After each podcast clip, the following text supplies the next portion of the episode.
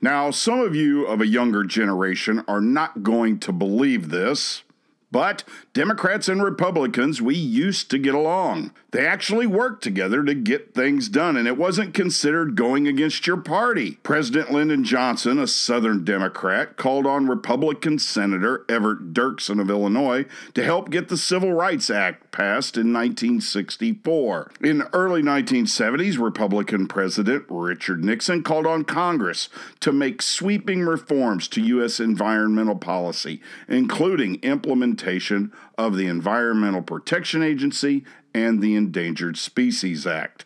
Republican Bob Dole and Democrat George McGovern both worked together to convince their colleagues in both parties to pass the nineteen seventy-seven food stamp program. And the main reason that any legislation passed in the nineteen eighties at all was because Ronald Reagan and Democratic Speaker of the House, Tip O'Neill, did something that nobody would ever do today. They compromised and got Shinola done. There used to be liberal Republicans and conservative Democrats. Liberal and conservative weren't always bad words. Progressive used to be a positive term, and it didn't apply to either party. Yes, it's true. The two parties used to work together. Now, back in two thousand six, a rumor was floating around Jefferson City that President George W. Bush was coming to the capital city to speak. And about a week before the possible visit, even before it had been publicly announced, about two dozen people we had never seen before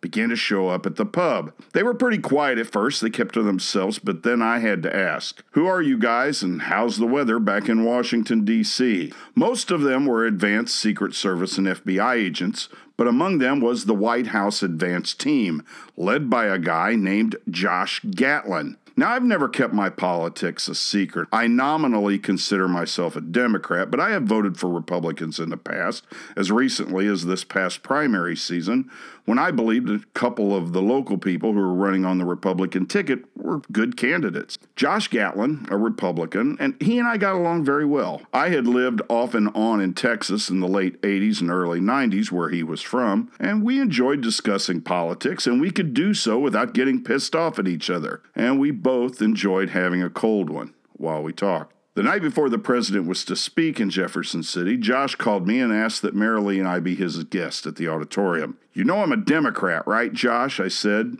He said, yes, I knew that, but he wanted me to meet the president of the United States. How many times do you get a chance to do that? We showed up the next day at the event, and I called Josh. He sent a Secret Service agent out to escort us in past the crowd of people standing in line to get through security and escorted us up to our seats along the aisle on the second row down front. Josh came along, and he explained that I should move up to the barrier just as soon as the president said goodbye and I'd get a chance to shake his hand, and I did. But before the president even arrived, we had to wait a very long time. So on one of my trips out of the auditorium up to the lobby and the restrooms, a customer of ours at the pub, a woman who was heavily involved with the local Republican Party, I'll just call her Jill for this story, but that's not her real name, she came at me like a rocket. Allen Tatman, how does a Democrat like you get a seat up there in front while we're up in the balcony? I shrugged my shoulders and smiled. Well, Jill, I don't know. Maybe it's more important to have a conversation and a cold beer with a guy than to agree with his politics. Yes, there used to be civility in this country, civility in our politics, civility in the way we lived. We used to live the civil life. Maybe we can again someday, if we could just all sit down together and have a beer and talk it out. But I wouldn't count on it any time real soon. This is episode twenty-two.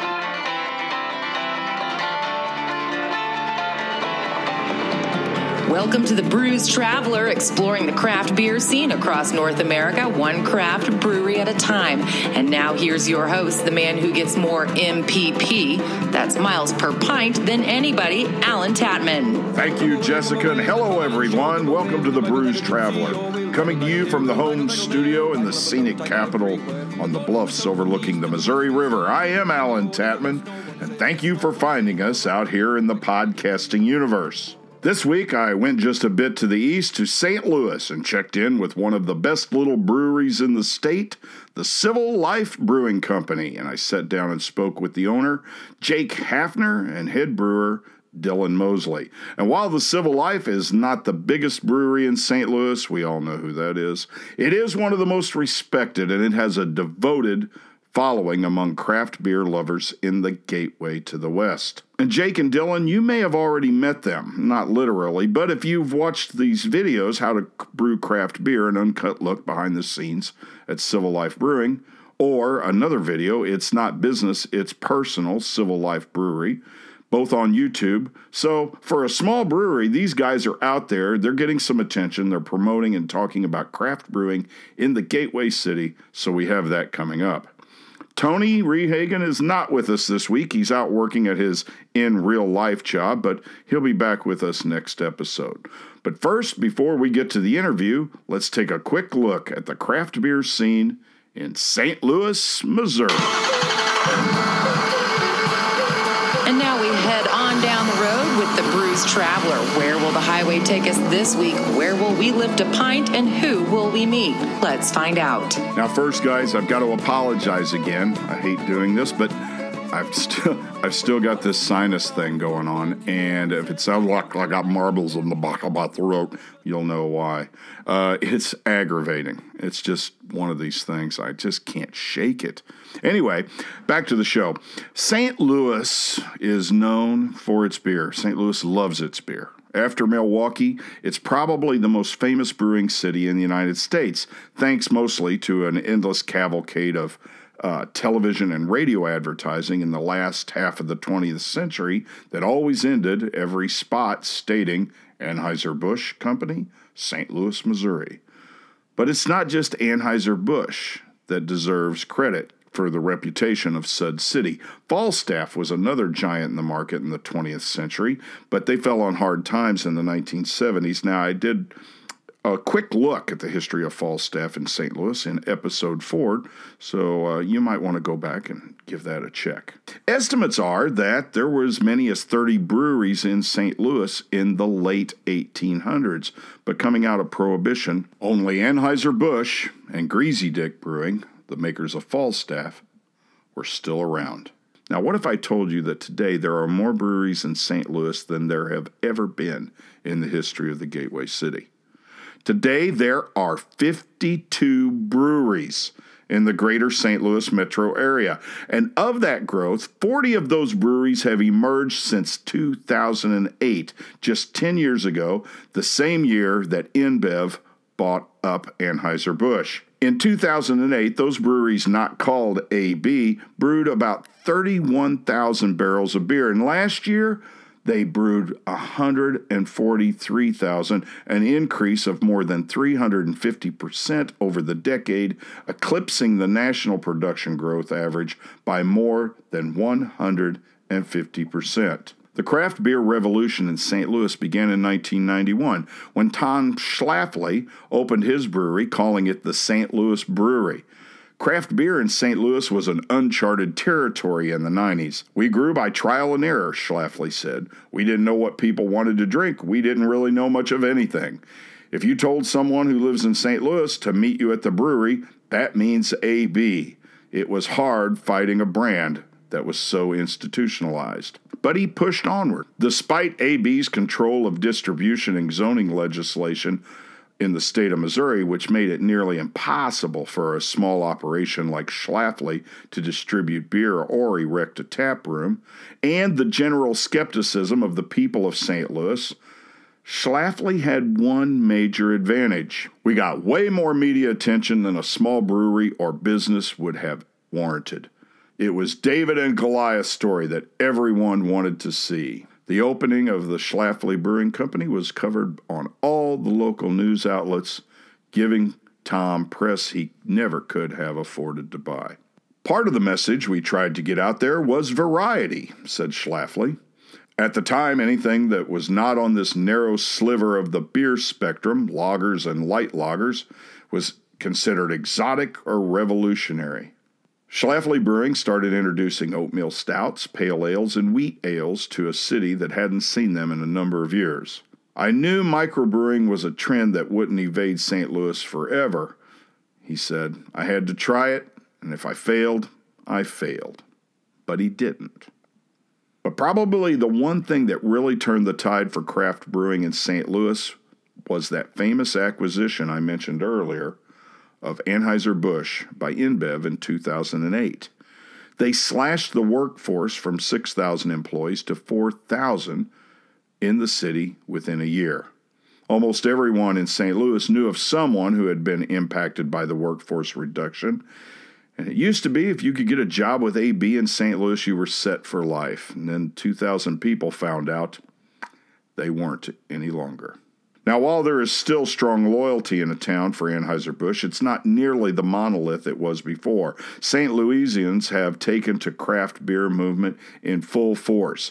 twenty eleven was the year when it really exploded, and four breweries opened that are now considered cornerstones of the industry in the city. Perennial Ales, Urban Chestnut Brewing, which we featured in episode number seven, the aforementioned Four Hands Brewing in episode number four, and today's featured brewery, Civil Life. Craft beer in Saint Louis will never bypass the Leviathan in sales, but that's not the point. The point is to make great beer, keep your customers happy, and if there are three guys who are doing that, it's Jake and Dylan and the third member of the triumvirate, Mike, at the Civil Life Brewery. And here it is, your interview of the week. Hello, everybody. Coming to you from the Lower Tower Grove neighborhood in Saint Louis, Missouri, one of the greatest craft beer cities in the United States and one of the fastest growing. I'm here at Civil Life Brewing with uh, owner Jake Hafner and head brewer Dylan Mosley. Thanks, guys, for taking time out of your day to sit down and talk with us. Happy to be here. No problem. I have been drinking your beer, and a good friend of ours, uh, Steve Arangi at Gumbo Bottoms, he he has your beer on draft quite frequently, and so I'll stop in. And, uh, oh, Civil Life's got this new beer, and you need to try this. And you guys make some great beer. Thank you. And uh, I really enjoy it. And here I'm drinking your Schwarzbier, your black lager. And uh, this is really good, nicely nicely balanced. What kind of hops are you using in this, Dylan? Well, you know, a lot of times in the lagers that we brew, we, we, we really try to stick with uh, ingredients that are from the country of origin. So when we brew German lagers, uh, we're using a lot of uh, German-grown hops. Right. Um, the, the interesting thing about our Schwarzbier is that it, we really kind of go at it from an angle that is uh, a lot more um, unique uh, to making Schwarzbier, in that a lot of times Schwarzbier is uh, ostensibly a very pale beer that's kind of colored, uh, and you don't really normally taste that color. Um, we really kind of go the opposite direction, and our black lager, in comparison, is you really have a lot more understanding of where that black color is coming from through flavor. And and so that's that's a very unique thing to our beer. Um, I want to say we just use some Hallertau hops on that particular beer. We might use some Tradition, though. Um, I'd have to go back and look at the recipe, but it's either Hallertau or Tradition on that beer.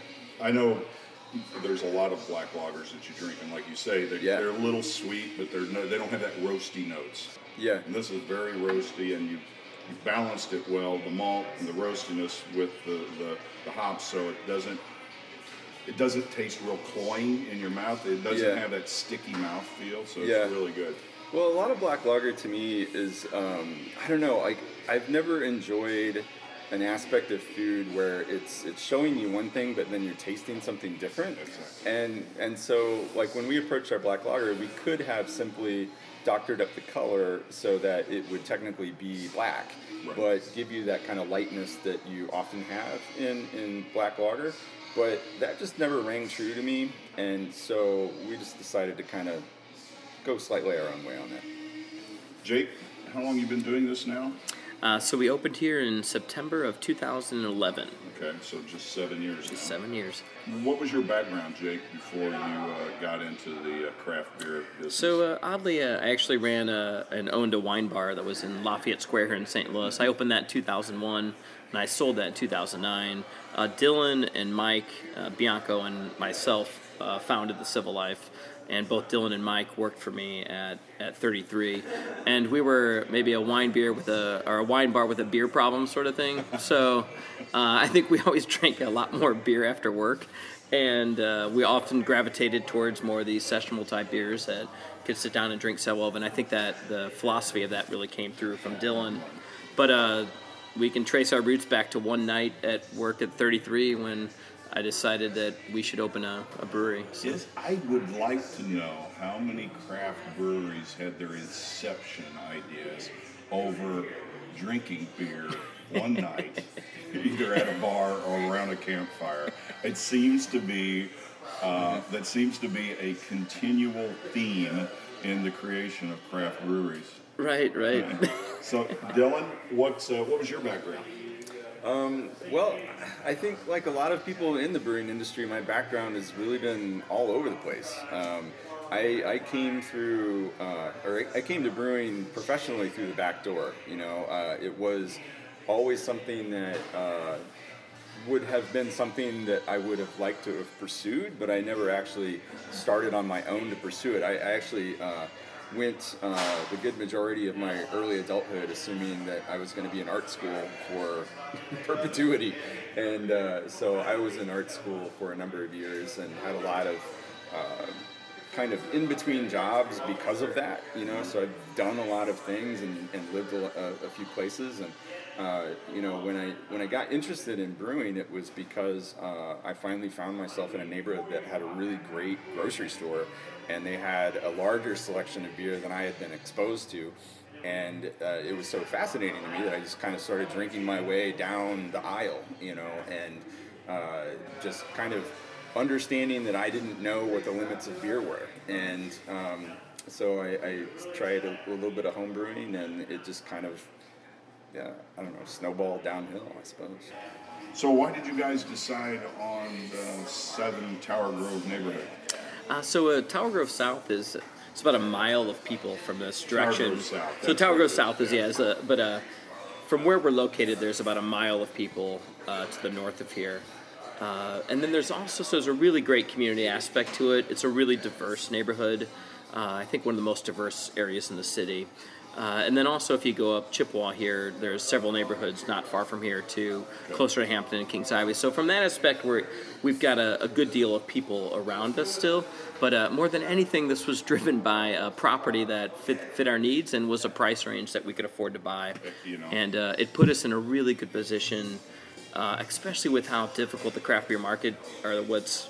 Not that it's getting, it's, you know, the challenging environment I think that's ahead of us. Right. We're in a good position where we do own our property, and so that's really allowed us to that's to do big. certain things that really I think have, uh, in the future here will really help us better define who we are, I think.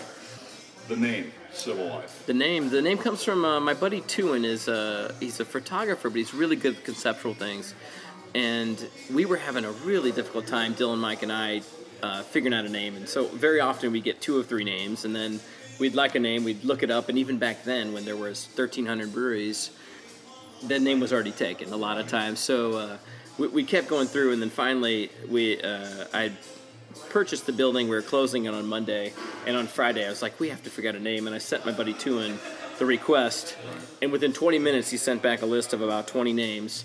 It went right down the list, and civil the Civil Life was right in the middle. And Dylan went, I sent it to Dylan. Dylan looked at the list. Civil Life's right in the middle. It worked out. We had two of three again. Mike still wasn't sure, but I was like, I think this is it. And uh, it just kind of the the website. We did, you know, the Civil Life was available, so we were able to take all that stuff. And uh, it just worked, and it really captures, I think, uh, this idea that, you know, in a sense, like drinking fine ales is a sign of a civil life. Uh, Patrick, our bartender, uh, coined that term a while ago. And I think it just kind of captured a little bit about how we're how we deal with ourselves, deal with our people, deal with the the world around us. And little did we know that, like, you know, two years into this, we started um, putting out a lot of stickers and with our the, high, the head of our logo that says "Be Civil" underneath it.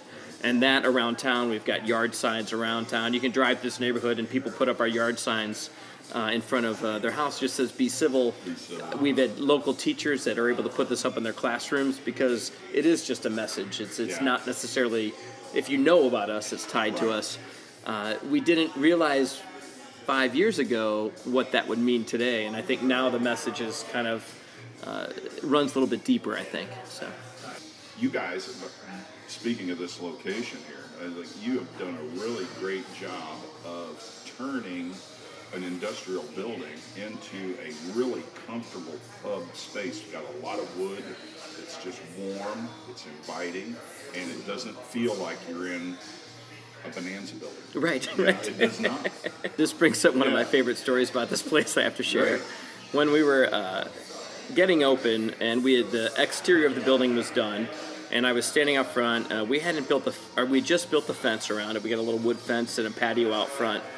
And I'm on the phone with the bank, of all places. That was a, a nice conversation, I'd say. And uh, this guy comes r- riding his bike, to, uh, makes the right turn onto Holt, and is riding in front of me. And I'm in the middle of the conversation, and he goes, he yells out, "What's this place gonna be? A Golden Corral?" And kept riding. And to this day, I still crack up about that every day. Because still, from the exterior of the building, it is it is a warehouse built right. in the nineteen fifties. Right. Uh, but we were able to, with the, you know, there's a lot of mediums people use to, to make people feel comfortable. And I think there's nothing better than, than wood and, and craftsmanship. And right. our buddy Jim Woolrab is a great carpenter. And, and he was the one that uh, really drove this arts and crafts style. And yep. and there's it, it's it's really interesting because you walk in, and even though you're in this nineteen fifties warehouse, all of a sudden you feel a lot more comfortable, you and you see the wood and, and the, the craftsmanship, and it, it's a lot easier place to hang out in, I think, as a result. So, Dylan, annual production, how much beer are you making here every year?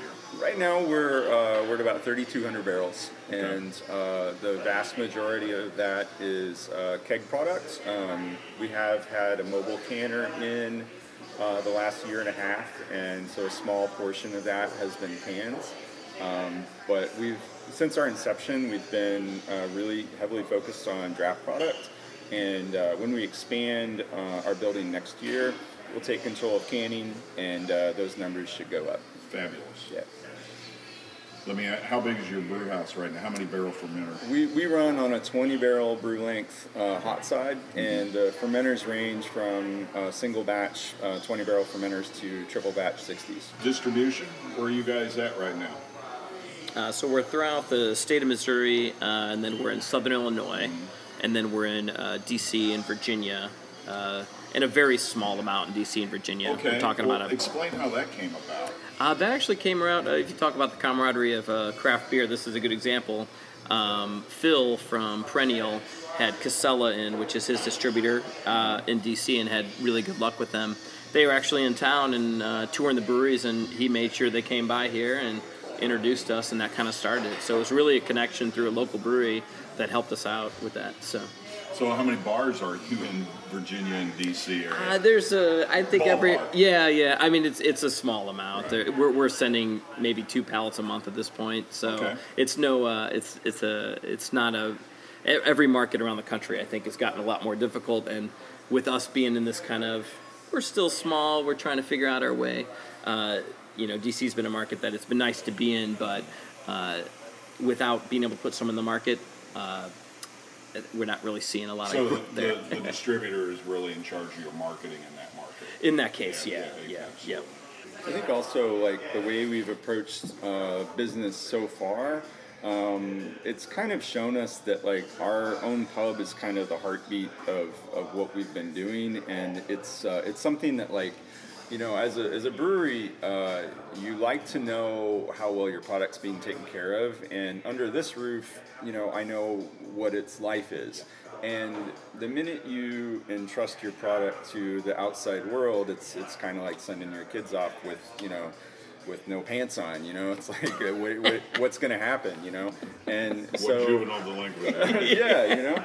Um, so I, I think, you know, for the if, if you want to keep talking about the kind of messaging that we're trying to give, it's harder to get that message as clear all the way to D C as it is, you know, just down the street. So I think, you know, um, for a company like us, we've had to kind of approach things a little more close. Um, and, and as we grow, there will be need to to find more people to drink the beer. So obviously we'll have to start expanding how we talk about our beer, but I have a feeling that uh, ultimately, like, we're going to keep things pretty close to the chest for yeah. as we can. Right. And we do we do great here in South City. I mean, of our top twenty accounts, five are within a few miles of here. Okay. Uh, it's just the the city of Saint Louis is probably seventy percent of our sales. And then if you go, we've got a really great distributor in Southern Illinois because it's a Chick Fritz, and they've done a really good job of getting us over there and, and getting some some uh, exposure to us on the other side of the river. So, uh, so all those things have been pretty positive overall, and we're staying pretty strong as far as our distribution goes. So, portfolio. I just had a glance at it. I looked online. Oh, by the way, I love your website. It's not real detailed, but it tells you exactly what to expect. right, right. Right? I love, I mean, Civil Life. This is where we are. Come in here. Don't be a Richard Head.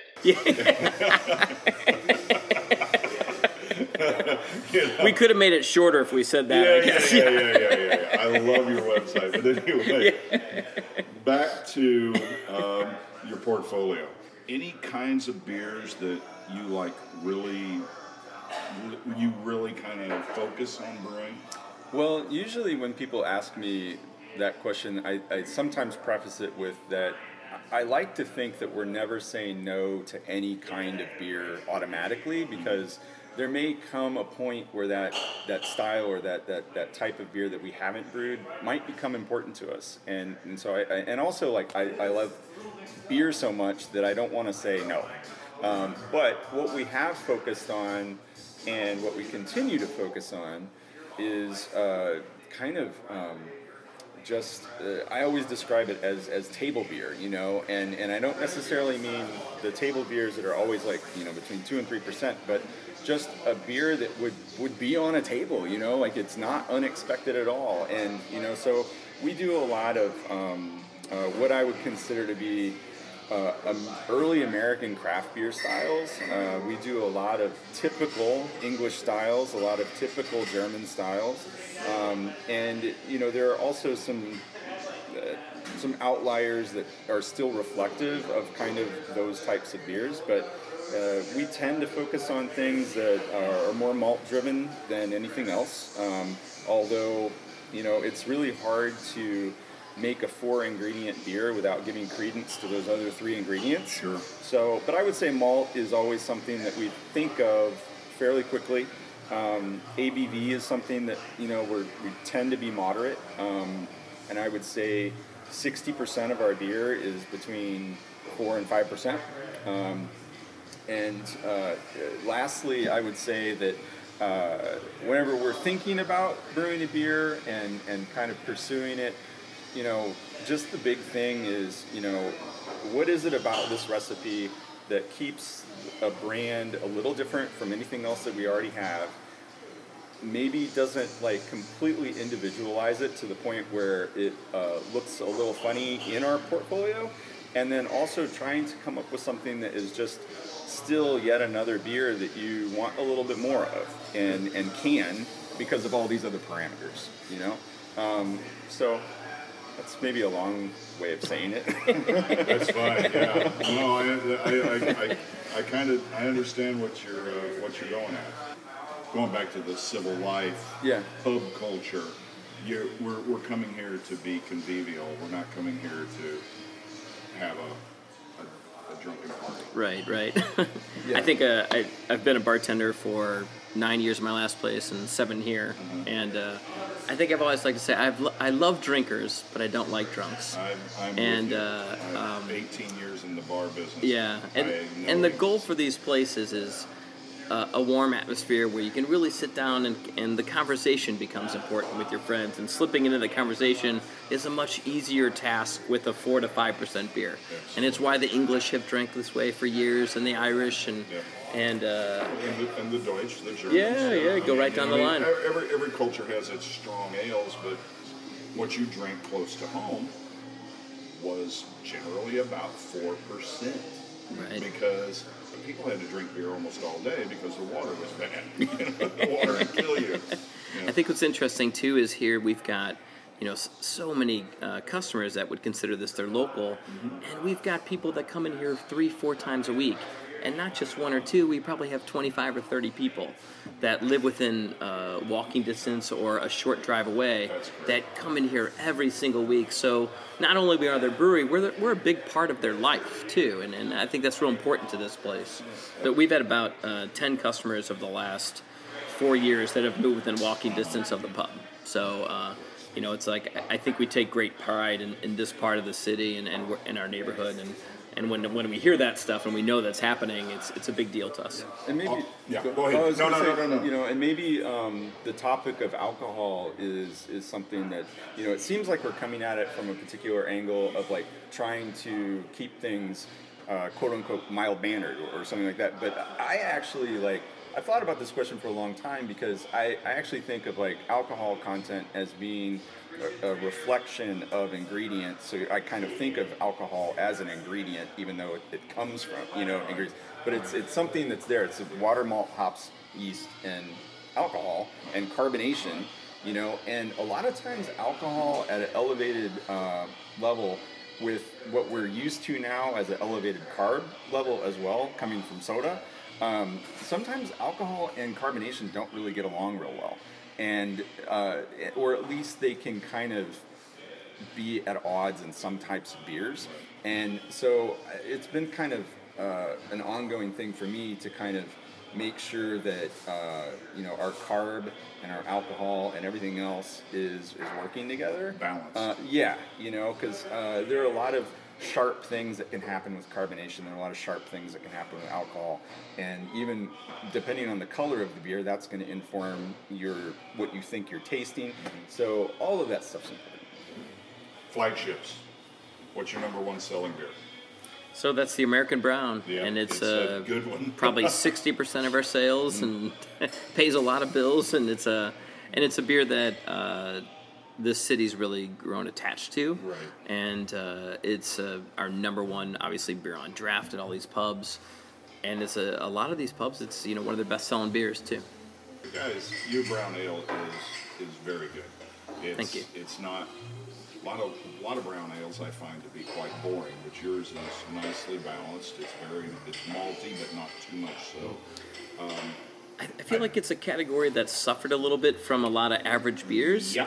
And so, so one of the things that we often say is like, we make really great beers in these categories that hardly anybody drinks, you know? But uh, but the brown ale, like, I think it's a nice testament to when that style is well done. It it it, it, it has a deserved spot on a tap list uh, because it sits real nicely between, you know, it, right in the middle of all these styles of beer. And so, in a sense that we, we love what this brown has done for us, but in some cases it's uh, prevented us from uh, showing people in the market that we make a really great range of beers. Right. So uh, it, it's it, it's a little... yeah, yeah. We we certainly never set out uh, with uh, with sales goals for American Brown. It, it was really very organic, but mm-hmm. it was one of the very first uh, beers that we brewed, and...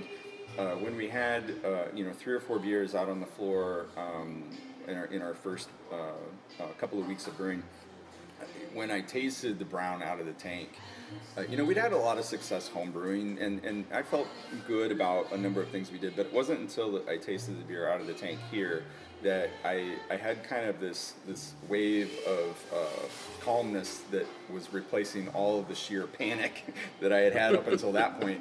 Um, that I, I literally said to myself in my brain, I think we could make it. And it was basically drinking that beer. And uh, before we had opened, we had an interview with uh, a, a friend of ours, uh, Mike Sweeney, who, run, who runs a, a website called uh, S T L Hops.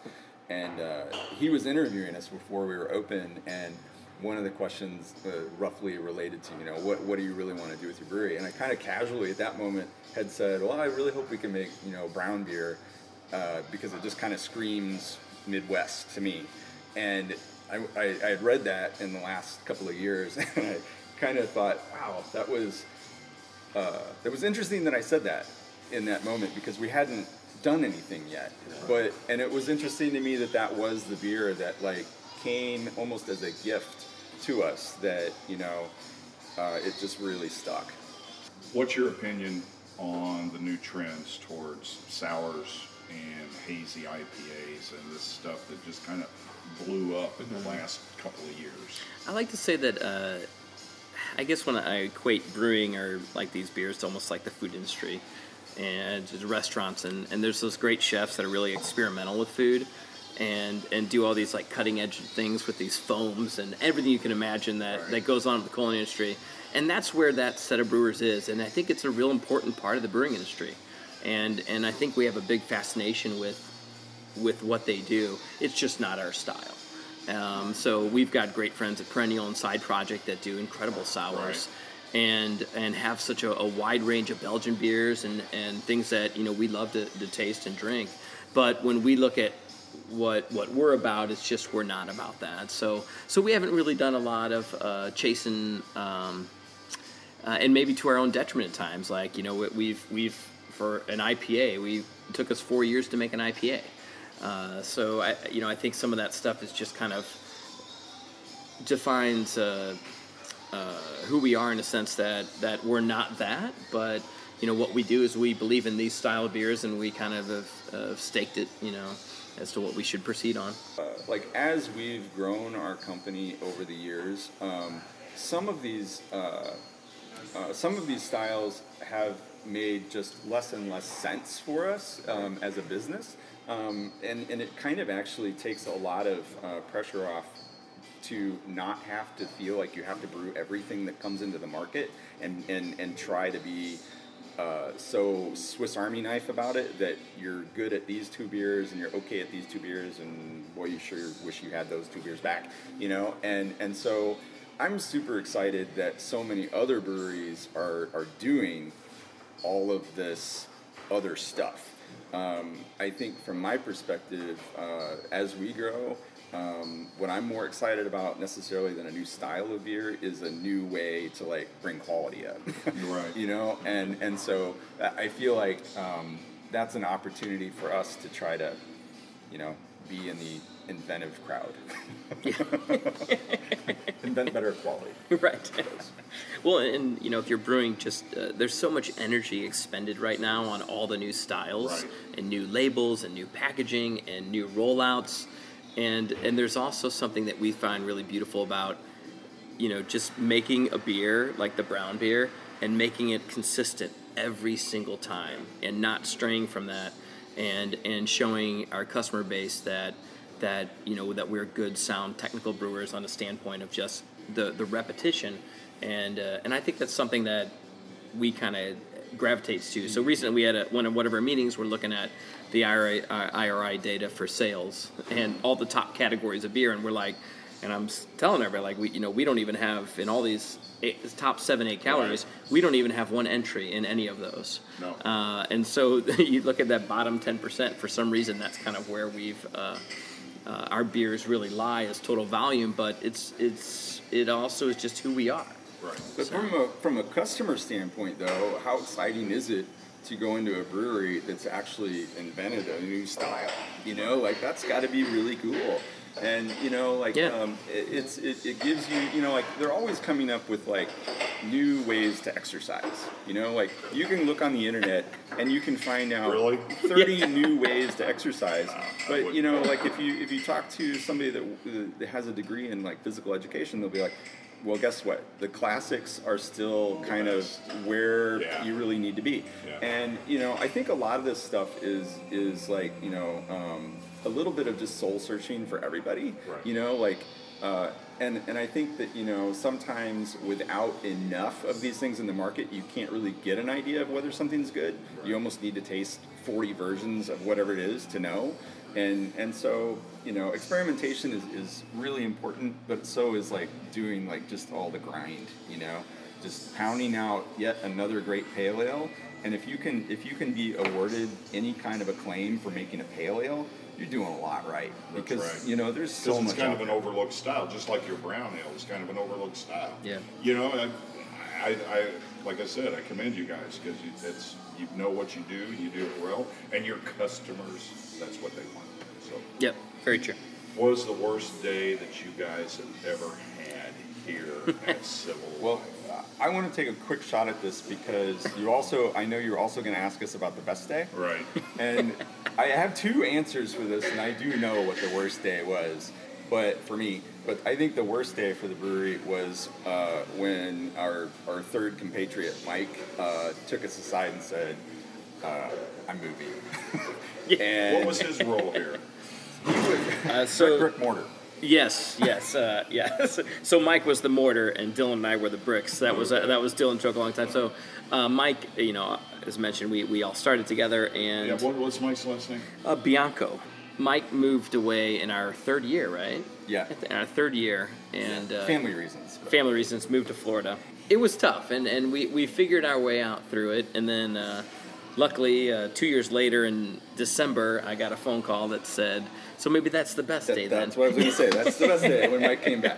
When Mike called back and was like, hey, I want to move, I'm thinking about moving back to Saint Louis. Do you have a job? And Mike, I, I don't have one, but I'm I'm going to have one. We'll make it, so, uh, so he came back, and uh, and he is uh, lived up to his mortar. There's no doubt about that. What's He's, his role yeah. here? Your brewer, your like operation, uh, yeah. in the front. I think his business card says most valuable employee two thousand eleven, two thousand twelve, and then not thirteen and fourteen, then two thousand fifteen, sixteen, and seventeen is yeah. is kind of that. So Mike Mike has brewed for us. He he can uh, he can cook, so we can put him in the kitchen. He can do the kitchen. He still tends bar, but he's also doing some of the background work for our expansion to get some more projects. Uh, Uh, moving forward, so that when we get to the expansion, which hopefully happens here in about six months, right. that we've got some of the uh, nuts and bolts of uh, scheduling and brewery operations uh, moving better, so that when we do start moving faster, we're moving into a stronger system. So, so right now he's really kind of an operations person plus some bartending. Something about this industry before you guys got into it that you found kind of surprising.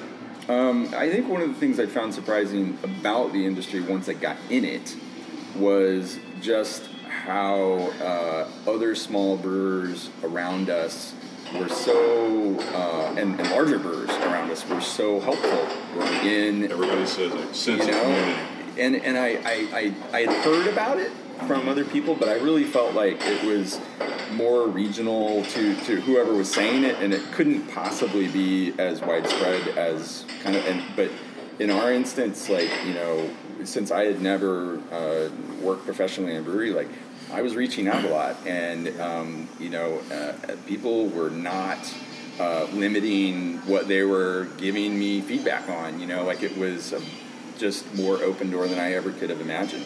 Um, and that still surprises me because there's a degree to which, like, we're all in the same boat, um, but we're also in the same boat trying to make the, make the same sale, right. you know? Mm-hmm. And and so uh, in our market, again, like, not having to brew everything, it's really great that we've got a brewery of like so-and-so or like so-and-so that are doing different things than what we're doing. We're not, we're not stepping on as many toes. Right. You know? I'd say, I mean, if, to me, too, that, that was... Without a doubt, like we had um, people at Schlafly that helped us out tremendously. Yep. Um, you know, we opened the same day as Perennial, and Phil had brewed before, oh, uh, and so Phil had a, a, a lot of experience too. And, and we'd bounce questions off of him. Dan Kopman at Schlafly, I would email him occasionally, and he'd always get back to me on something, you know. And yeah. uh, whether it was just a little question here or there, but it was. Uh, Otto had, you know, yeah. I remember we had asked. He was at Schlafly too. Like, there's a lot of guys at Schlafly that. We'd have some questions with you know, equipment or something, and they'd get back to us with a really thoughtful response. And nice. And that community, I think, really uh, the the ones of us that came up in that two thousand eleven, which was uh, Four Hands, Urban Chestnut, Perennial, and us, and then uh, Second Shift was the year before us.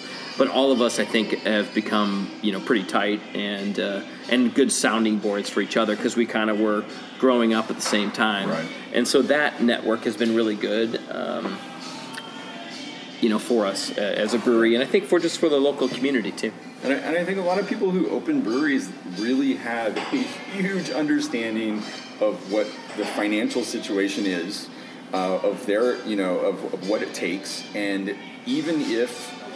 It's not always going to help you to tell somebody a better way to do it.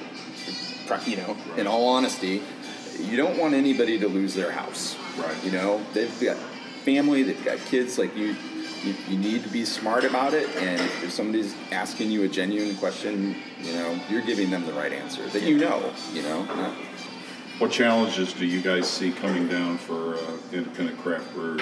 Hmm.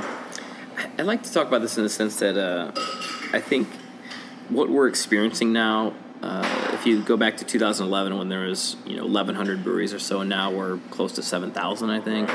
But that percentage growth will never happen again. Right. In it's impossible for it to happen I, again. A lot of people that study the economics of this say there's going to be a crash. Right, I right, mean, right. And those those guys that are just all over the board and haven't, right. haven't found their market.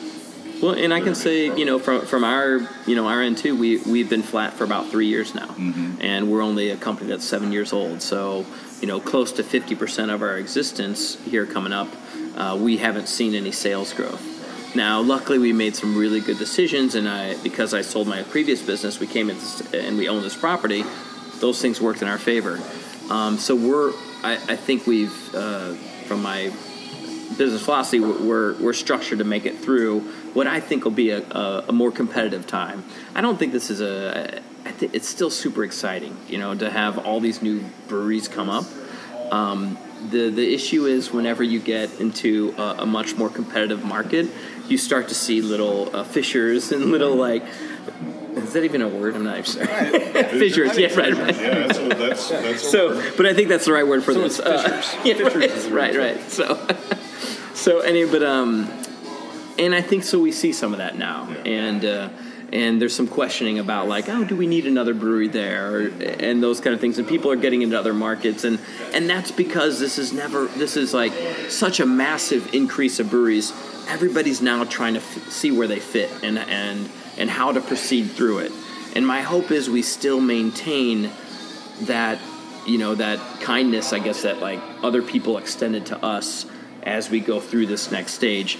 Is there going to be a shakeout? Likely there's going to be something. The, the, the, the interesting thing about the craft beer market, the last seven years have coincided with the economy expanding every year. Exactly. And so we've never seen a craft beer market when the, when the economy turns down. Hopefully people drink a lot more beer if that happens. Right. But uh, but there's no guarantees out there. Absolutely. So um, and we've seen in the last, uh, in Saint Louis, compared to five, six years ago, we have a tremendous amount more bars and restaurants than we ever have. And that's still really good for the consumer here, just like more breweries are good for the consumer too. And eventually the market figures itself out. And uh, uh, very likely when that does happen, there's going to be um, some beer, some breweries that aren't that aren't doing very well or, or weren't structured financially well uh, that'll struggle. So. So that's from the business side of things. From the brewing side of things, Dylan, what do you see as challenges ahead? Well, just really practically speaking, um, like we're, you know, we're we're setting up an expansion that, that does revolve heavily around changing the format of our beer from just kegs to canning. Right. And um, even just the logistics of ensuring that there will be enough cans in the market uh, for breweries to purchase.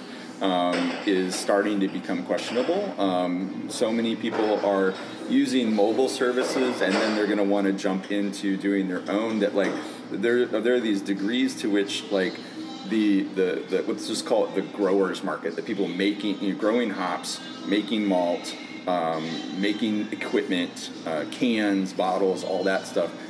You know, at a certain point, all I have to do is get on the phone and call somebody and say, "Hey, I need this," but you know, if you if you like look at hops right now, there's so many hops for sale on the market that it's driving uh, like current hops. The pricing is like, is it worth it? I mean, I can call a guy and get year-old hops for a quarter of the price than like a, a, this year, this crop year. I can get them a quarter of the price because there's so many hops out there already that people overbought looking for uh, production expansion. We thought we were going to grow five thousand barrels this year in this brand, and it didn't materialize. And so, we were one of those breweries that overbought too. Yeah, exactly. and we, we yeah. last year we dumped a ton of markets back, a ton of hops back onto the market yeah. that we just didn't need. It yeah, was so, uh, you know, fifteen thousand dollars like, worth. We so. use malt from uh, a lot of different vendors, and uh, they. I like to think that they're important pieces of the puzzle for indiv- individual beers. but all it takes is a maltster to have, you know, uh, like Fireman had a had a fire, right? And you know, it's like, uh, am I going to be able to get all the different varieties of Fireman tomorrow, or is it going to be six months from now, or you know? So from a practical standpoint, it's I think it's going to be harder and harder to assume that every ingredient that you've always used is always going to be available and in the quantity that you need. Um, I think breweries breweries that are going to be successful uh, from here on out are going to be the ones that have a degree of latitude and flexibility um, to handle some of these like outside outside uh, their own brewery punches being thrown their way. Um, but uh, right now, there's still no lack of people wanting to work in breweries, so I don't think employment's going to be a problem. Um, but uh, actual materials, maybe. That's a legitimate concern. Yeah, yeah. I mean, uh, and also uh, with the proliferation of beer, you're also seeing more and more beer kept on uh, grocery store floors, on pallets, uh, unrefrigerated, not always necessarily hot, but, you know, um, it doesn't take uh, too many trips to the grocery store to find out that um, a fair amount of beer is not out of, is out of date. Out of date. Um, and so I think, again... Uh, some of these things are the problems outside of the brewery um, that you have no control over. Right. The growth is just, in, in craft brewing has just been phenomenal. But of course, it, it coincides with like one of the strongest economic periods we've ever had in the history of this country. Mm-hmm. So, you know, we're looking now at nine years of un, un, uninterrupted economic growth. Right. I'm no Ooh, economist, no, but I'm not either. But I'm old but, enough. But to, I'd I'm say, old enough yeah. to know that we're due for a correction. Due, they call it. For a correction. Well, there have even been articles as recent as the last couple of months saying that you know uh, potential barley production is going to change because of the climate shift. Climate change. We and, talked about that in last week's yeah, episode. And, it's like you know, hops and barley are yeah. both being affected and, by global climate. You know, if you change. talk to. Uh, Uh, well, I'm going to use the Brewers Association as a as a as an idea here. I don't know that you, this is possible, but I think there are also people in these some of these organizations that support beer that are going to be saying, well, that may well be true, but they're just going to be shifting barley further north. You know, like it's not going to necessarily go away. I, you know, farmers are looking at this problem. They've been looking at this right. problem. They're more knowledgeable right. about it than a brewer, right. you know. So they're already making plans. If they're seeing their yields go down, they're making plans. So, well, and it's not just a matter of temperature, you know, like, okay, barley barley farming is just going to move further up into more into Canada and less in the United States. It's water. Yep. You know, we, we're, right. we're having we're having years of droughts that we haven't seen in a long while, and luckily we haven't hit that tipping point yet. But, right, right, you know, right. That's a possibility. Okay, you guys have got an expansion coming up. I'd say this is pretty big news. Yeah, yeah tell, uh, tell us about that. I see that you've got... Yeah. I think we can only talk about the expansion if we explain to people that we've been trying to expand for three years now. Yeah. and four. Uh, we, we, four years, yeah. so we, I have this uh, annual State of the Beer Unit address, which is a tongue-in-cheek speech uh-huh. we do at our anniversary party.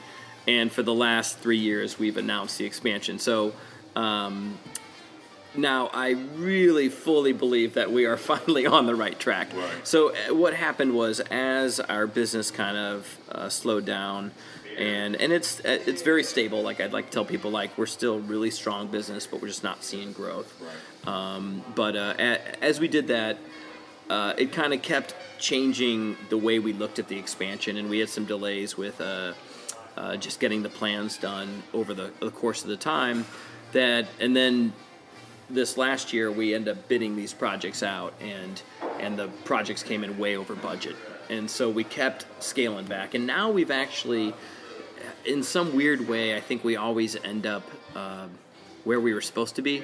And though this expansion doesn't have the tower that I once wanted with a bell in it that we could ring and that the neighbors would come flocking to the bar and at the four, rang, yeah. and uh, uh, and though it doesn't have some of those things, it, it, this the expansion is really going to be uniquely Civil Life. So it'll involve another building, actually two new buildings on the property. Um, one will have a new bar in it uh, with bathrooms and a much larger kitchen. If you've seen the size of our kitchen, it's about maybe eight by eight right yeah. now. So we'll have a proper kitchen. Uh, we're going to have four umbrellas across the front of the property that will have both. Uh, they come out of Germany. and they have both heat and light in them. Nice. Uh, it's going to be new sidewalks, new street curbs, a thirty-car parking lot. Uh, it's going to have uh, just a, a much different appeal when you come upon the property. Uh, we tore down the auto body shop the, about six months ago now. Um, and so we're proceeding now, uh, bigger beer gardens and just a more dynamic way to present ourselves to our customers and, and a, give more reasons for people to come down here more often. And a planned so. packaging line. It, exactly, yeah. Yeah, the uh, the brewery, um, you know, one of the challenges for us this, this whole process has been uh, looking at how much beer we think we're going to make. And ultimately, uh, the cellar that we have isn't fully active. So there's still a lot of beer that we could be making without even investing in, in more cellar space. So uh, throughout this process, it's become clearer and clearer that like uh, more cellar space in this market, maybe that's an answer, or the question's being asked a little too prematurely. Maybe we need to take the next step before we see there. So we're going to take some pretty big improvements to our process now uh, with the purchase of a centrifuge um, to help get uh, a better product out into bars, restaurants, and um, and retail. And I think that's going to be... Um, I'm really kind of hanging a lot of uh, personal stock in this centrifuge, um, mainly because like uh, I really feel like, and it, it, not every beer will be cleaned up to the same degree, but we've got a, we've got some beer uh, in our portfolio that I've been happy with, but not happy to the degree that I'm totally happy with it. Right. And uh, you know, sometimes. Um, Sometimes yeast can get in the way of some of these other flavors that you're trying to trying to bring out in a beer, and if we can do a little bit more separation there um, and get some of these other flavors a little bit more to the forefront, I think it's going to really improve a couple of brands. And um, it, you know, this whole um, this whole way of designing this three building facility is going to really allow us to keep certain housekeeping duties separate um, from others, and I think we'll have a better uh, work environment uh, because of it, and probably, ultimately, um, our, our Q C will probably take a bit of a step up as well. Okay. It's going to have it require a little workaround for a few things, because we'll, we will have three buildings, and you don't. It's not like walking from point A to point B in the same building. Right. But um, I think that even though there's some practical um, uh, stumbling points, the overall uh, concept of it, I think, is just so sound that it's hard to argue it. You know, like it, right. it look, it feels right to me. Right now, it definitely um, does. Uh, well, good luck. Yeah, we're gonna need it. Well, I think that kind of touches on, you know, the original thing we designed a couple years ago was able to do seventeen thousand barrels, uh-huh. and as the market kept, you know, changing, right. you know, we really came to that question is like, do we need to be doing seventeen thousand? But can we even get to that? Right. And so what we'll end up at is maybe nine thousand, nine thousand five hundred barrels if everything went well. But uh, it's still, I think it kind of fits with who we are. Right. And that we we haven't really planned to be that uh, that brewery that is pushing and, and just always trying to grow. And that and that we've, you know, really done well just being the Civil Life. And that's this kind of fits with what we are. Well, your name is well known and it's respected in the marketplace, and I want to tell you guys, thank you so much for having me today. And uh, so, Jake, thank you. Thank you, Alan. Dylan, thanks so much. Thank you. Cheers, guys. Cheers. Now, I'm heading to the bar. Yeah, it looks Excellent. like we all need another one. So. Right. Sounds good. And that's it. Thanks, Jake and Dylan, for the hospitality, and I hope the next time I'm through I get to meet Mike. Great guys making some great beer. And I owe you for a pastrami sandwich. Please don't let me forget the next time I'm in. The Civil Life Brewery is located in the Tower Grove South neighborhood at thirty-seven fourteen Holt Avenue. They're closed Mondays but open Tuesday, Wednesday, Thursday from four until eleven, Fridays from noon until eleven, Saturdays eleven to eleven, and Sundays from eleven to nine p.m. They have a limited but a greatly diverse menu of offerings and some great beers. Try the Civil Common. It was delicious. If you'd like to know what's going on at the Civil Life, you can follow them on Facebook at The Civil Life or check out their website, the civil life dot com. You've been listening to The Brews Traveler. Follow us on Facebook, Twitter, and Instagram, or check out our blog on website the brews traveler dot com. Cheers! So that's it. Cheers, everybody. I'm going to have a cold one.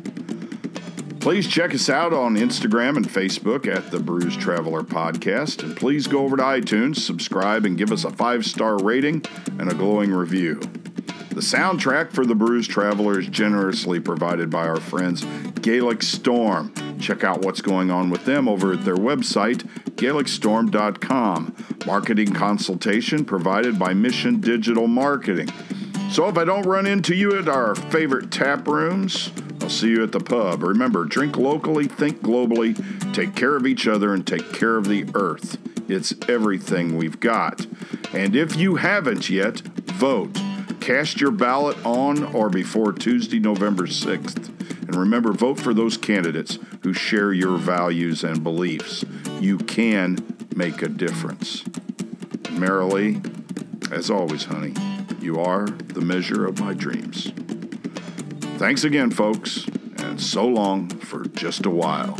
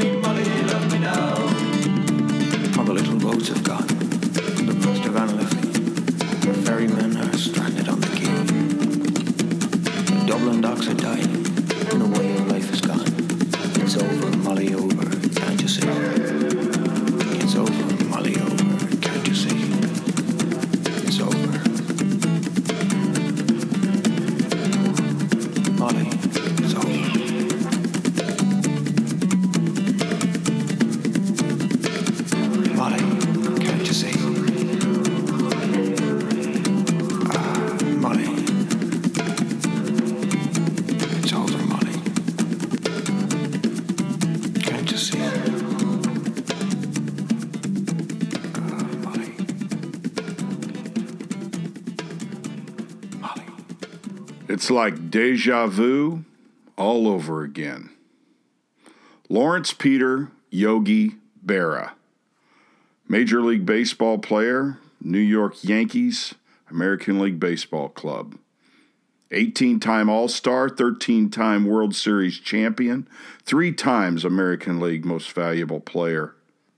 Born May twelfth, nineteen twenty-five, on the Hill, Saint Louis, Missouri. Died September twenty-second, two thousand fifteen, West Caldwell, New Jersey.